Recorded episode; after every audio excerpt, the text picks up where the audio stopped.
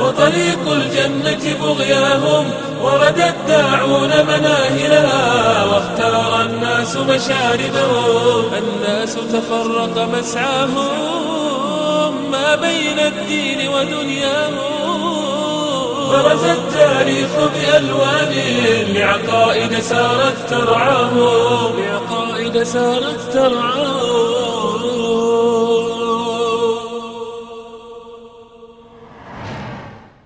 الحمد لله رب العالمين.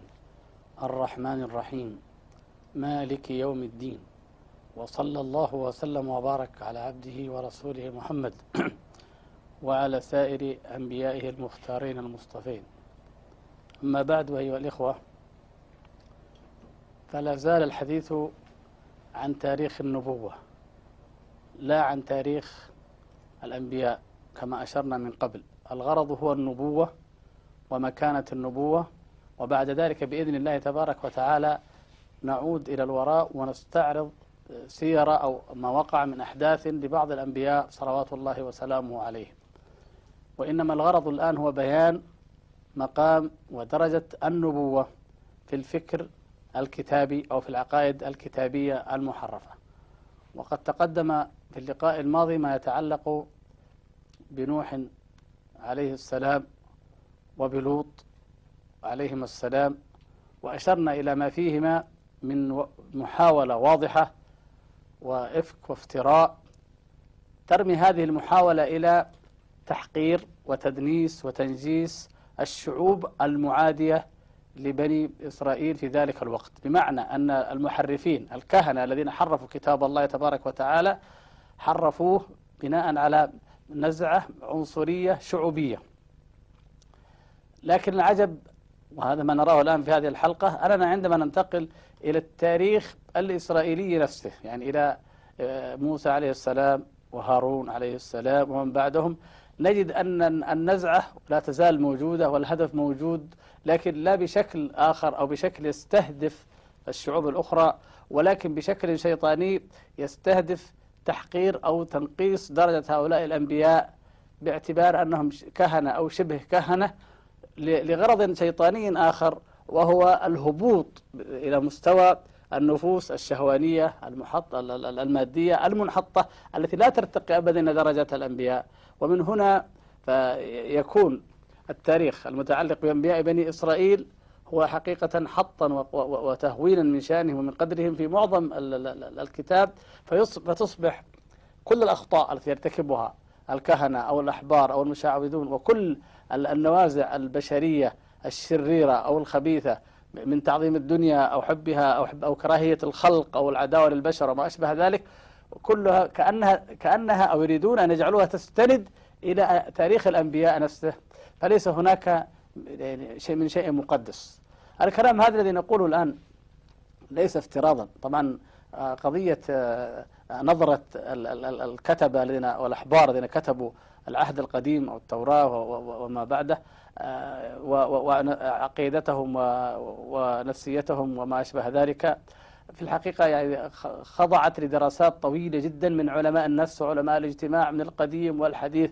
حتى أن فرويد صاحب مدرسة التحليل النفسي المشهور وغيره من اليهود ولا يزال الآن نعوم الشمكي وغيره من اليهود هم بأنفسهم يعني يحارون أو يحاولون أن يفسروا هذا المنحى النفسي الذي وجد في تلك النفسية اليهودية. يعني بمعنى آخر القضية ليست سامية ولا سامية. نحن في منهجنا الإسلامي نرفض الشعوبية والعنصرية والقومية بأي شكل وتحت أي اسم. ولكن القضية هي قضية أن هناك من لم يؤمن حقيقة بالأنبياء الذين أرسلهم الله تبارك وتعالى إلى بني إسرائيل وإنما تزندق ولذلك نجد الحافظ ابن كثير رحمة الله عليه وغيره يقولون هذا من وضع زنادقة أهل الكتاب. تزندقوا أو نافقوا فأدخلوا في الكتب ما ليس منها. مع نح مع احتفاظنا الدائم وذكر الإخوة الله يحفظهم الإخوة المشاهدين دائما نذكرهم بأن عقيدتنا وإيماننا بأن من قوم موسى أمة يهدون بالحق وبه يعدلون وأنهم أن أن الجيل المؤمن استمر وأنهم في كل ما كل ما كل مرة يبعث عليهم نبي يجدد لهم الإيمان فهناك منهم المؤمنون ومنهم الفاسقون وكما ذكر الله سبحانه وتعالى عن كل الأمم وحتى في هذه الأمة وحتى في هذه الملة الإسلامية هناك من هو على الجادة المستقيمة وهناك من ينحرف. آه، نرجع إذن إلى يعني كيف تناول كاتب العهد القديم ما يتعلق بسيرة آه، موسى وهارون. عليهم السلام من هذه الزاوية. فقط يعني من حيث معنى النبوة. في الحقيقة أننا نجد أن الملحوظة التي تحدثت لا تزال أو التي تحدثنا عنها في الحلقة الماضية لا تزال قائمة وهي أن الفرق بين النبي وبين الكاهن لا يكاد يذكر. فعندما يبدأون بهارون باعتبار هارون عليه السلام أكبر من موسى يعني كما يقولون كما تثبت رواية العهد القديم فالكلام عنه هو كلام عن أي كاهن. وأخذ الوراثة آه، الكهنة أخذها يعني مرتبة الكهنة أخذها باعتبار السن ثم بقيت وراثة في ذريته من بعده وهم اللاويون فهم كهان. لا نكاد نجد ذكرا للنبوة بل لم نجد ذكرا لنبوته. يعني بخلاف ما نجده واضحا جليا في القرآن الكريم بأن الله تبارك وتعالى أكرم نبيه موسى عليه السلام ورحمه بأن جعل معه, معه أخاه هارون نبيا فهما نبيان كريمان. ويتلقيان من الله تبارك وتعالى. والله عز وجل يعني يثبتهما بأنه معهما يسمع ويرى ويسدد خطواتهما مرة بعد مرة. وهذا ما لا نكاد أن نرى له أثرا إلا في بعض الأحداث التي يذكرها يريدها العهد القديم. لكن أصل نبوة هارون عليه السلام لا نقول فقط أنهم يثبتوها بل ذكروا ما ينافيها منافاة آه، مطلقة. وهو قولهم إن الله سبحانه وتعالى عندما أراد أن يخاطب موسى عليه السلام وذهب بقومه وكان الموعد ثلاثين ليلة فاستبطأه قومه فحدثت إشكالية أنه استبطأ القوم وحدثت إشكالية أخرى وهي أن بني إسرائيل جمعوا من الحلي ومن الذهب آه، ما ردموه وجعلوه في حفرة فاستطاع السامري أو يعني آه، فنرجع إلى كلام في الحقيقة. هم ينسبون ذلك إلى بصراحة إلى هارون أن هارون آه، عليه السلام استجاب لبني إسرائيل وصنع لهم عجلا. يعني نص نص ما جاء في الخروج سفر الخروج صنع هارون عجل الذهب وبنى له مذبحا. فكأن هو الذي صنع هذا وبنى له مذبحا وجعل بني إسرائيل يعبدونه ورضي بأن يعبد من دون الله تبارك وتعالى. وهذا إفك مبين. وهنا نجد يعني أننا لابد أن نشير إلى أمر أو قضية مهمة جدا.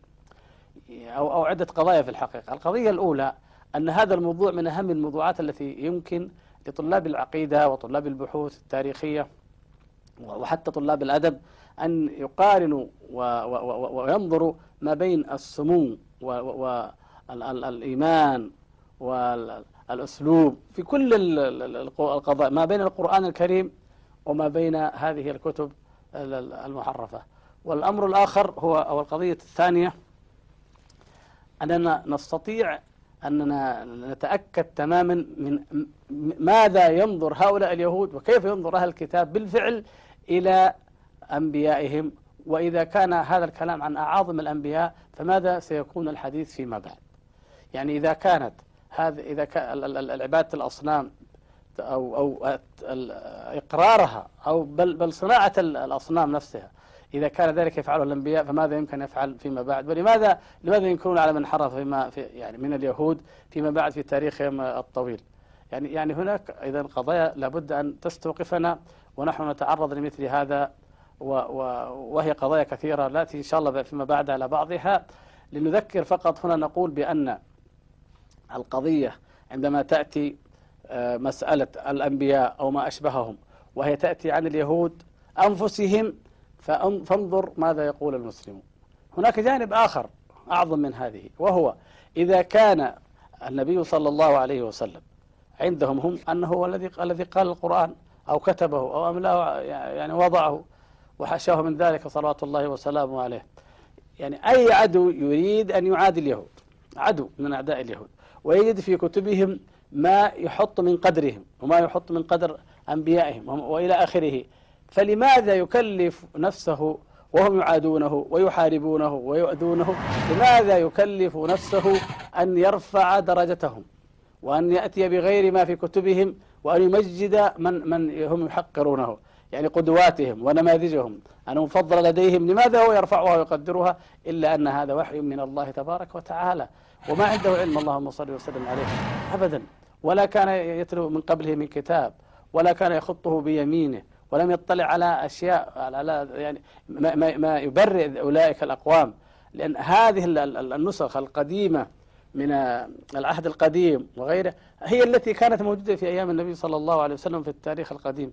ومن أين له أن ما أن هذا لم يكن كذلك؟ يعني قصة في تأتي في القرآن عجيبة جدا من أعظم وأروع القصص القرآنية التي تأخذ بمجامع الألباب والعقول في مضامينها وفي أسلوبها وتأتي في التوراة بهذا الشكل. فإذا كان هذا الذي يعاديه اليهود ويؤذونه وحاولوا قتله. يأتي مثل هذه المعاني العظيمة عن عن أنبيائهم. إذا هذا النبي صلى الله صلى الله وسلم عليه وهذه الأمة التي من بعده ليست شعوبية ولا عنصرية ولا تنظر من زاوية سامية ولا سامية وإنما تنظر إلى الحق من حيث هو حق من حيث هو وحي من عند الله تبارك وتعالى. فنجد يعني بإيجاز أن الله تبارك وتعالى اختار موسى عليه السلام واصطفاه واجتباه وأوحى إليه. ووعده للميقات. وكان الميقات ثلاثين ليلة نعم ولكن الله تبارك وتعالى يقول فأتممناها بعشر فتم ميقات ربه أربعين ليلة. فتم الميقات من عند الله تبارك وتعالى أربعين ليلة واختار معه صفوة من قومه. وعند ذلك عند غيابه دخل الشيطان إلى تلك القلوب النفوس المريضة التي لا تزال حديثة عهد بالوثنية وبالشرك والتي تعبد الذهب وأشربت في قلوبها حب الذهب وحب الطمع فيه وهم فئة فئة من بني إسرائيل ولا نقول جميعا لا في القديم ولا في الحديث وإنما فئة منهم هذه هذه نفسيتها. ف لكن طبعا الجيل الأخير غلب ذلك على أكثره. المقصود أنه يعني هذه الفئة هي التي بين الله سبحانه وتعالى أنه ليس هارون عليه السلام إنما رجل ثالث رجل ضال هو السامري والآن اليهود منذ منذ قديم. إلى الآن لا يتنجس أحد منهم يقول لا ينجس فمه بأن ينطق كلمة سامري. لا, لا يذكر كلمة السامري حتى على لسانه حتى لا ينجس فمه بذلك كما يزعمون. فيعادونهم أشد العداء. يعني ما المانع أن تكونوا يعني ما دام تحتقرون أتباع السامري بهذا إلى هذا الحد أن يكون فعلا كما جاء في القرآن هو الذي أضل وهو الذي آه زاغ وأزاغ قومه عن الحق. المهم هذا السامري عندما قبض قبضة من أثر الرسول الملكي وجبريل عليه السلام ورماها على على الذهب فيعني الله سبحانه وتعالى بحكمته عز وجل كون منه أو, أو صار يعني وكأنما هو يعني له خوار. حتى أن ابن عباس رضي الله تعالى عنه يقول والله ما تكلم العجل قط. وكما ذكر الله تعالى لا يكلمهم ولا يهديهم سبيلا. قال ما تكلم قط ولكن كان له يخرج من فمه يدخل من فمه ويخرج من دبره. المقصود فتنة. هارون عليه السلام يقف بكل قوة في هذا الموقف العصيب الرهيب. أمة نبي من الأنبياء الكرام أمة ينقذها الله من فرعون وقومه أمة كانت على الشرك وعلى العبودية ويخرجها الله إلى إلى إلى نور الإيمان إلى نور التوحيد. وتنتظر أن يأتي موسى عليه السلام بالألواح وبالخير وبالهدى وبنور من ربه. ومع ذلك تنتكس إلى أرذل وحط أنواع الشرك التي لا يفعلها إلا الشعوب الملعونة المنبوذة مثل ما نعنوا هم من قبل كنعان والمؤابيين والعمونيين إلى آخره. يعني يعني إذا إذا إذا عبد هؤلاء الأصنام مثل ما عبد هؤلاء إذا أي قيمة لهذه الأمة بعد ذلك؟ كيف كيف يكون شعب الله المختار وهو يعبد ما يعبده أولئك؟ وأشد أن أن الذين يصنعون الأصنام هم الأنبياء كما يزعمون. المقصود أن فهارون عليه السلام يقول يا قوم إنما فتنتم به. يعني هذه فتنة هذه فتنة. وإن ربكم الرحمن تبارك وتعالى ويبذل جهدا عظيما معهم كما بين الله تبارك وتعالى لأن يهتدوا ولكنهم أصروا أن يظلوا عليه عاكفين وأن يظلوا يعبدوه حتى يرجع عليهم موسى. طبعا يرجع موسى عليه السلام فيفاجأ أن الله تعالى أخبره بذلك يفاجأ بهذا الحدث الرهيب. فيلقي الألواح الألواح التي فيها ما كتب الله تبارك وتعالى له من الموعظة والحكمة والشريعة ألقاها من الغضب وأخذ برأس أخيه يجر إليه. يعني كان هذا الموقف العجيب من ومن أعجب قصة القرآن. يعني الأخ وعلى قولهم أنه الأكبر فالأصغر يجر برأس الأكبر وبلحيته برأسه وبلحيته. ويقول كيف يحصل هذا؟ إنكار شديد لأن يقع الشرك وإنكار شديد لأن يقر. ويصر هارون عليه السلام أنه لم يقر ذلك وأنهم غلبوه وأنهم يعني ضيقوا عليه الخناق ولا ولا يدري احتار يخشى أن يأخذ من آمن معه من بني إسرائيل ويلحق موسى عليه السلام إلى الجبل فيكون قد فرق بينهم وحاول وظل ينصح حتى جاء موسى عليه السلام. يعني هذا بموجز يعني يعني الفرق كبير جدا ما بين هذه النظرة القرآنية السامية العالية هذه النظرة الإسلامية للأنبياء صلوات الله وسلامه عليهم وبينما يصف اليهود به أنبيائهم طب هل اكتفوا بهذا؟ لا. بل يقولون كما في آه، سفر العدد ونقله آه، صاحب قاموس الكتاب المقدس يقول وكانت آخر أخطائه أنه لم يقدس الرب أمام بني إسرائيل لا هو ولا موسى. يعني يعني يعني لا تزال الأخطاء مستمرة؟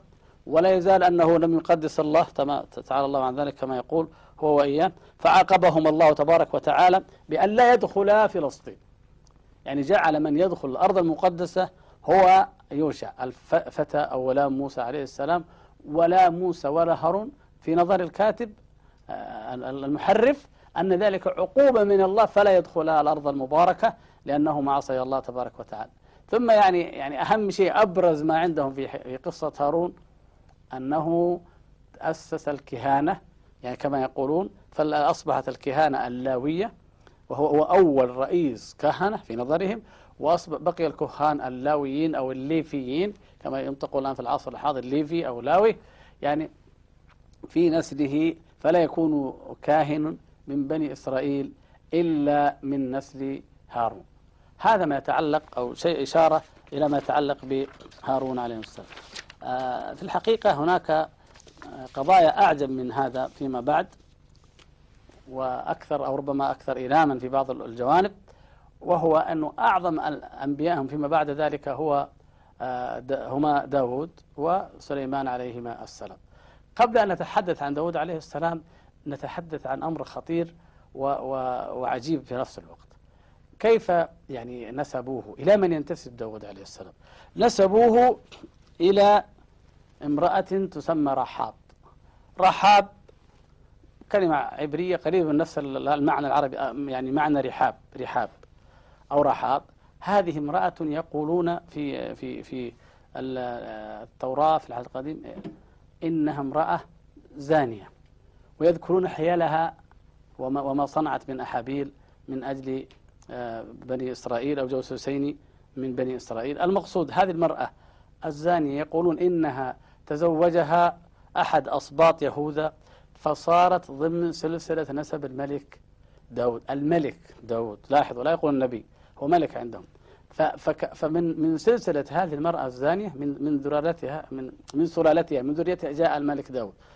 إلى هنا هذا الذي يقشعر منه البدن لكن العجيب أيضا جدا جدا أن يقولوا ثم بالتالي أصبحت في سلسلة نسب الرب يسوع. يعني آه كما في إنجيل متى هم ينسبون المسيح عليه السلام أنه من ذرية داود ومع ذلك فهو رب كما يقولون. ثم بعد ذلك تصبح هذه المرأة الزانية هي الأم أو الجدة لكلا الأنبياء هؤلاء. يعني لداود إذا فهي أيضا لجدة وأم لمن؟ لسليمان ثم أيضا للمسيح عليه السلام. شناعة. أن هؤلاء الأنبياء الكرام ينتسبون أو يتسلسلون من امرأة زانية والعياذ بالله. هذا كلام مرفوض وكما قلنا في الحلقة الماضية يعني, يعني نحن يعني ننزه الأنبياء عن هذا وكان يجب على على شراح هذا الكتاب وعلى من يكتبون عنه في دائرة المعارف الكتابية أو في القواميس المعاجم المتعلقة بالكتاب أن ينفوا نفيا قاطعا هذا الكلام وأن يقولوا إنه محرف وأنه باطل وأنه مقحم وأنه مضاف. هذا ما نعتقد ونجزم به لأنه لا يمكن أبدا أن يكون الأنبياء صلوات الله وسلامه عليهم إلا من من سلالة من ذرية آه، طاهرة في يعني أرحاما وأصلابا حتى يبعث الله تبارك وتعالى من يبعث منهم. على أي حال لم يعني لم يقف الأمر عند عند هذا وإنما أيضا نجد أن في آه، سفر النبي هوشع وهو عندهم السفر الثامن والعشرين من الثامن والعشرون من الكتاب من العهد القديم هو أول الأنبياء الصغار كما يسمونهم. نجد أيضا أن آه، آه، الرب كما يزعمون يأمر هوشع أن يتزوج من فلانة الزانية. وعندئذ نجد هناك نوع من التفسيرات. لأول مرة كأنهم آه، استغربوا. يعني لماذا استغربوا؟ لأنه يعني كيف يأمر الرب بأن يتزوج نبي من زانية وهم يقولون إن ماذا؟ إن الشريعة التي جاءت في في آه، في آه، على موسى عليه السلام يعني في الأسفار الخمسة الأولى الشريعة تحرم أن يتزوج الكهنة من الزواني. طبعا يعني مشكلة لازلنا إيش؟ أنه يوشع كاهن مع أنه يقولوا نبي ومع ذلك يعني باعتباره كاهن لا يجوز يتزوج من الزانية. ليس فقط لأنه نبي. فلاحظ أيضا الخلط بين بين مقام النبوة ومقام الكهانة ولاحظ أنه باعتباره كاهنا يحرم عليه لكن باعتباره نبيا لم يأبه به. الشاهد أنه أخذوا يأولونها يعني فكيف يأمر الله النبي؟ قالوا أحد, أحد التأويلات أن هذه مجرد رؤية وحلم لم يقع. التأويل الثاني أنه هذه يعني يعني حقيقة وأنها درس للبشر وإلى آخره. الأمر أو التأويل الثالث أن أن يعني هذا النبي يعني ما كان يعلم أنها زانية كأنه خبر عن عن من لم يقع أو أن امرأته صارت كما يقول بالنص أن المرأة زنت بعد الزواج والعياذ بالله. يعني على أي حال على أي تأويل من تأويلاتهم فهي فاحشة وهي منكر يجب أن نرفضه في تصورنا. الإسلامي إذا هذا ما يتعلق ب يعني تدنيسهم لنسب الأنبياء صلوات الله وسلامه عليهم وتستمر هذه السلسلة من الشناعات عندما نأتي إلى نبي الله داود عليه السلام. وكيف جاء منه النبي المصطفى الآخر المختار وهو سليمان عليه السلام. أيضا قصة شنيعة يفتريها هؤلاء المحرفون. يقولون إن قائدا كان في جيش داود عليه السلام الملك يسمون الملك داود وهو عنده مجرد ملك. الملك داود كان لديه قائد يدعى أوريا الحثي من الجنس الحثي. أوريا الحثي كانت له زوجة جميلة تسمى بت شبع. بت شبع يعني هي تحريف لبنت الشبع آه لبنت اليوم السابع. يعني بنت السابع يحرفونها بالعبرية بت شبع. المهم فهذه بت شبع كانت على قدر كبير من الجمال يفترون خيالات وحكايات. يعني داود عليه السلام اطلع عليها على عورتها اطلع من سطح البيت اطلع فرأى جمالها إلى افتراءات المهم فوجدها رآه وهي تغتسل فأعجب بجمالها حاشاه من ذلك. فأرسل القائد أوريا الحثي أرسله يعني في كل معركة يقحمه في المقدمة حتى يقتل فبالفعل قتل. فلما قتل تزوج هذه المرأة فأنجبت منه نبي الله سليمان عليه السلام.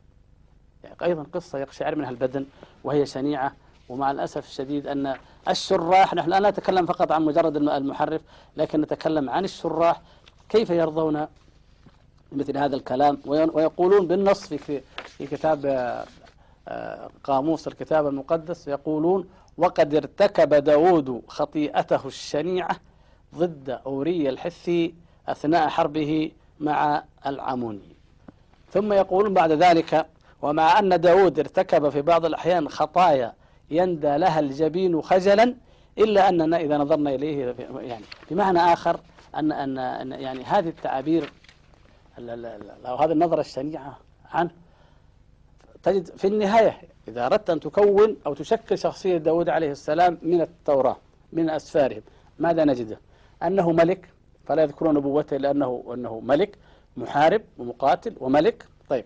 الأمر الآخر أنه فعل هذه الشنائع والأخطاء. والأمر الثالث فيما يتعلق بالمزامير أو الزبور الذي أنزل عليه يقولون إنه كان ملحنا. يعني كان ملحنا كان ملغ يعني منغما كان منشدا ف يعني أبدع و و وبقي كما يقولون أنه أنشأ مزامير تنشد في كل بقاع العالم المسيحي طوال قرون وقرون. فهو, فهو رجل يعني شاعر مبدع وملحن. أنشأ يعني هذه النغمات الروحانية التي يسمونها المزامير ويتغنم ويترنم بها ويذكرون في عند في أول مزمور يذكرونه يعني هل هو منه أو من أحد أتباعه وكيف نغمته أو كيف يعني يذكرك أحيانا بما في كتاب الأغاني. عن كيفية النغمات بالفرج الأصبهاني. الشاهد فيعني هو في نظرهم يعني لا يعدو أنه ملك وأنه محارب مقاتل وأنه رجل يعني شهواني. حاشاه من ذلك تجعل شهوته يرتكب هذه الموبقات. وفي نهاية الأمر أن يعني في الخلاء أنه ما أثر عنه وهو هذا الزبور العظيم ولا يزال حتى الآن فيه معاني عظيمة جليلة سنأتي عليها إن شاء الله عند الحديث بالتفصيل عن آه، تاريخ الأنبياء وتاريخ الكتب المقدسة. مع ذلك هو عندهم هو مجرد ألحان وأناشيد وأشعار آه، روحانية. وهذه مأثرة له يعني لا يذكرون أنها وحي من الله ولا يذكرون أن الله سبحانه وتعالى هو الذي آه، أنزلها عليه. حقيقة عندما يقارن المرء بين هذا وبين ما جاء في القرآن إن إننا لا نستطيع أن نعبر بل في في ينبغي لنا حقيقة أن نستعير. ما عبر به علماؤنا الأجلاء عن الخطيئة التي حدثت من داود عليه السلام وجاءت في القرآن. آه، ليس في حقيقة الأمر آه، النظرة التاريخية يعني ليست النظرة الإسلامية نظرة تاريخية. أن رجل أخطأ ولم يخطئ وماذا أخطأ. الأمر أعظم من ذلك. الأمر وقد شرحناه لله الحمد بالتفصيل في آه، مقام التوبة في الكلام عن التوبة في شرح العقيدة الطحاوية. ال- ال- ال- أقول الأمر يتعلق بأمر عظيم جدا. هو بي وبك وبكل مؤمن على وجه الأرض. ماذا نفعل إذا وقعنا في خطيئة؟ وهل يكون الحال الإنسان قبل الخطيئة أعظم أو حاله قبله؟ وكيف يمكن تدارك الإنسان إذا أخطأ؟ يعني حالة بشرية حالة طبيعية بشرية يخطئ كل إنسان فيقع فيها. فيعني هذه المعاني الروحانية العظيمة تفقد رونقها. بل والعياذ بالله تصبح أشنع من أن تذكر إذا ارتبطت أو ذكرت على ما ذكر في العهد القديم. أما في كتاب الله الحكيم الذكر المبين كما بين الله سبحانه وتعالى الخطيئة واضحة الخطيئة لا علاقة لها بزنا ولا بفحشاء ولا ب... ب... ال... ال... ال... القضية هي أن الله سبحانه وتعالى جعل داود عليه السلام خليفة وجعله لا نقول ملكا هو ملك لكن خليفة يعني أشرف وجعله قاضيا يحكم بين الناس بالحق وأمره أن يحكم بين الناس بالحق. فكان خطأه أن أنه لما ابتلي وجاءه الملكان وتصور عليه المحراب خصمان فظن أنهما آه، يعني رجلين من بني إسرائيل. يعني آه، لا يعد الأمر أن يكون رجلين من بني إسرائيل. فيقول هذا يدعي الأول أن لأخيه تسعا وتسعين نعجة وأن له نعجة واحدة وأنه أخذ منه النعجة. أين جاء الخطأ؟ تعجل موسى عليه آه، داود عفوا تعجل داود عليه السلام وقال لقد ظلمك بسؤال نعجتك إلى نعاجة. يعني الق- القضية كيف صاحب التسع والتسعين يأخذ صاحب الناجة؟ هل هذا موافق للشرع؟ هل هذا؟ لا. لماذا؟ لأن الشرع لا ينظر إلى ذلك بل كما قال الله تبارك وتعالى إن يكن غنيا أو فقيرا فالله أولى بهما. ولم لا؟ ولم لا يكون رجل له مئة نعجة ويأتي واحد ويأخذ منها نعجة؟ إذا كان عليك يا داود وقد جعلت حكما وخليفة وقاضيا تحكم بشرع الله وبالعدل ألا تعجل في الحكم وأن تستمع للطرف الآخر. فإذا أثبت الطرف الآخر المدعى عليه أن المئة له يكون هذا هو الظالم وهذا هو السارق.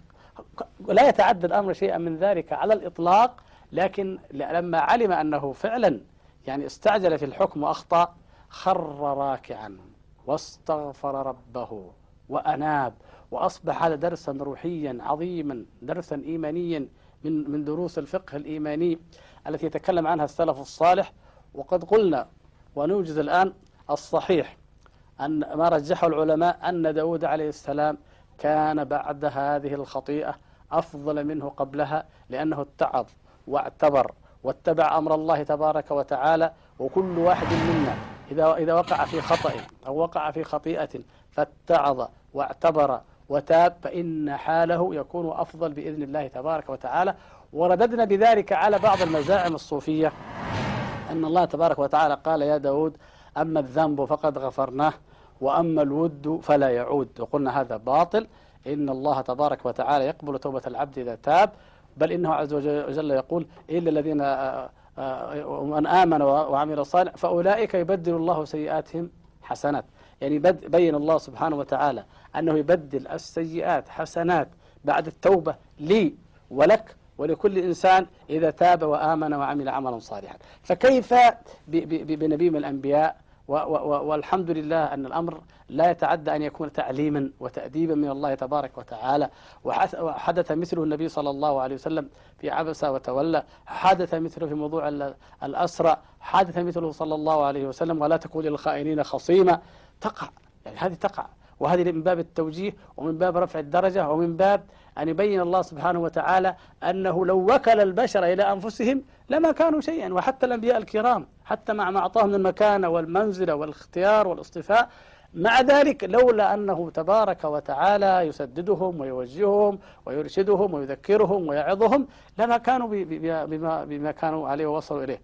فهذا المضمون وهذه العبرة التي نسأل الله سبحانه وتعالى أن يوفقنا وإياكم جميعا لأن نأخذها فنعود إذن ونقول إن التدنيس والتنجيس المتعمد لهارون بل حتى معه موسى عليهما السلام والتحقير لشأنهما ولمقام النبوة ومن بعدهم واعتبارها كهانة. ثم ما حصل أيضا مع داود عليه السلام يعني إن هذا هو في في نظرنا الإيماني الإسلامي وفي النظرة العلمية الصحيحة أيضا لا حقيقة له إلا الأهواء الشعوبية والدسائس النفسية الخبيثة التي كانت تحوك في في في نفوس من كتبوا حر أو وحرفوا العهد القديم.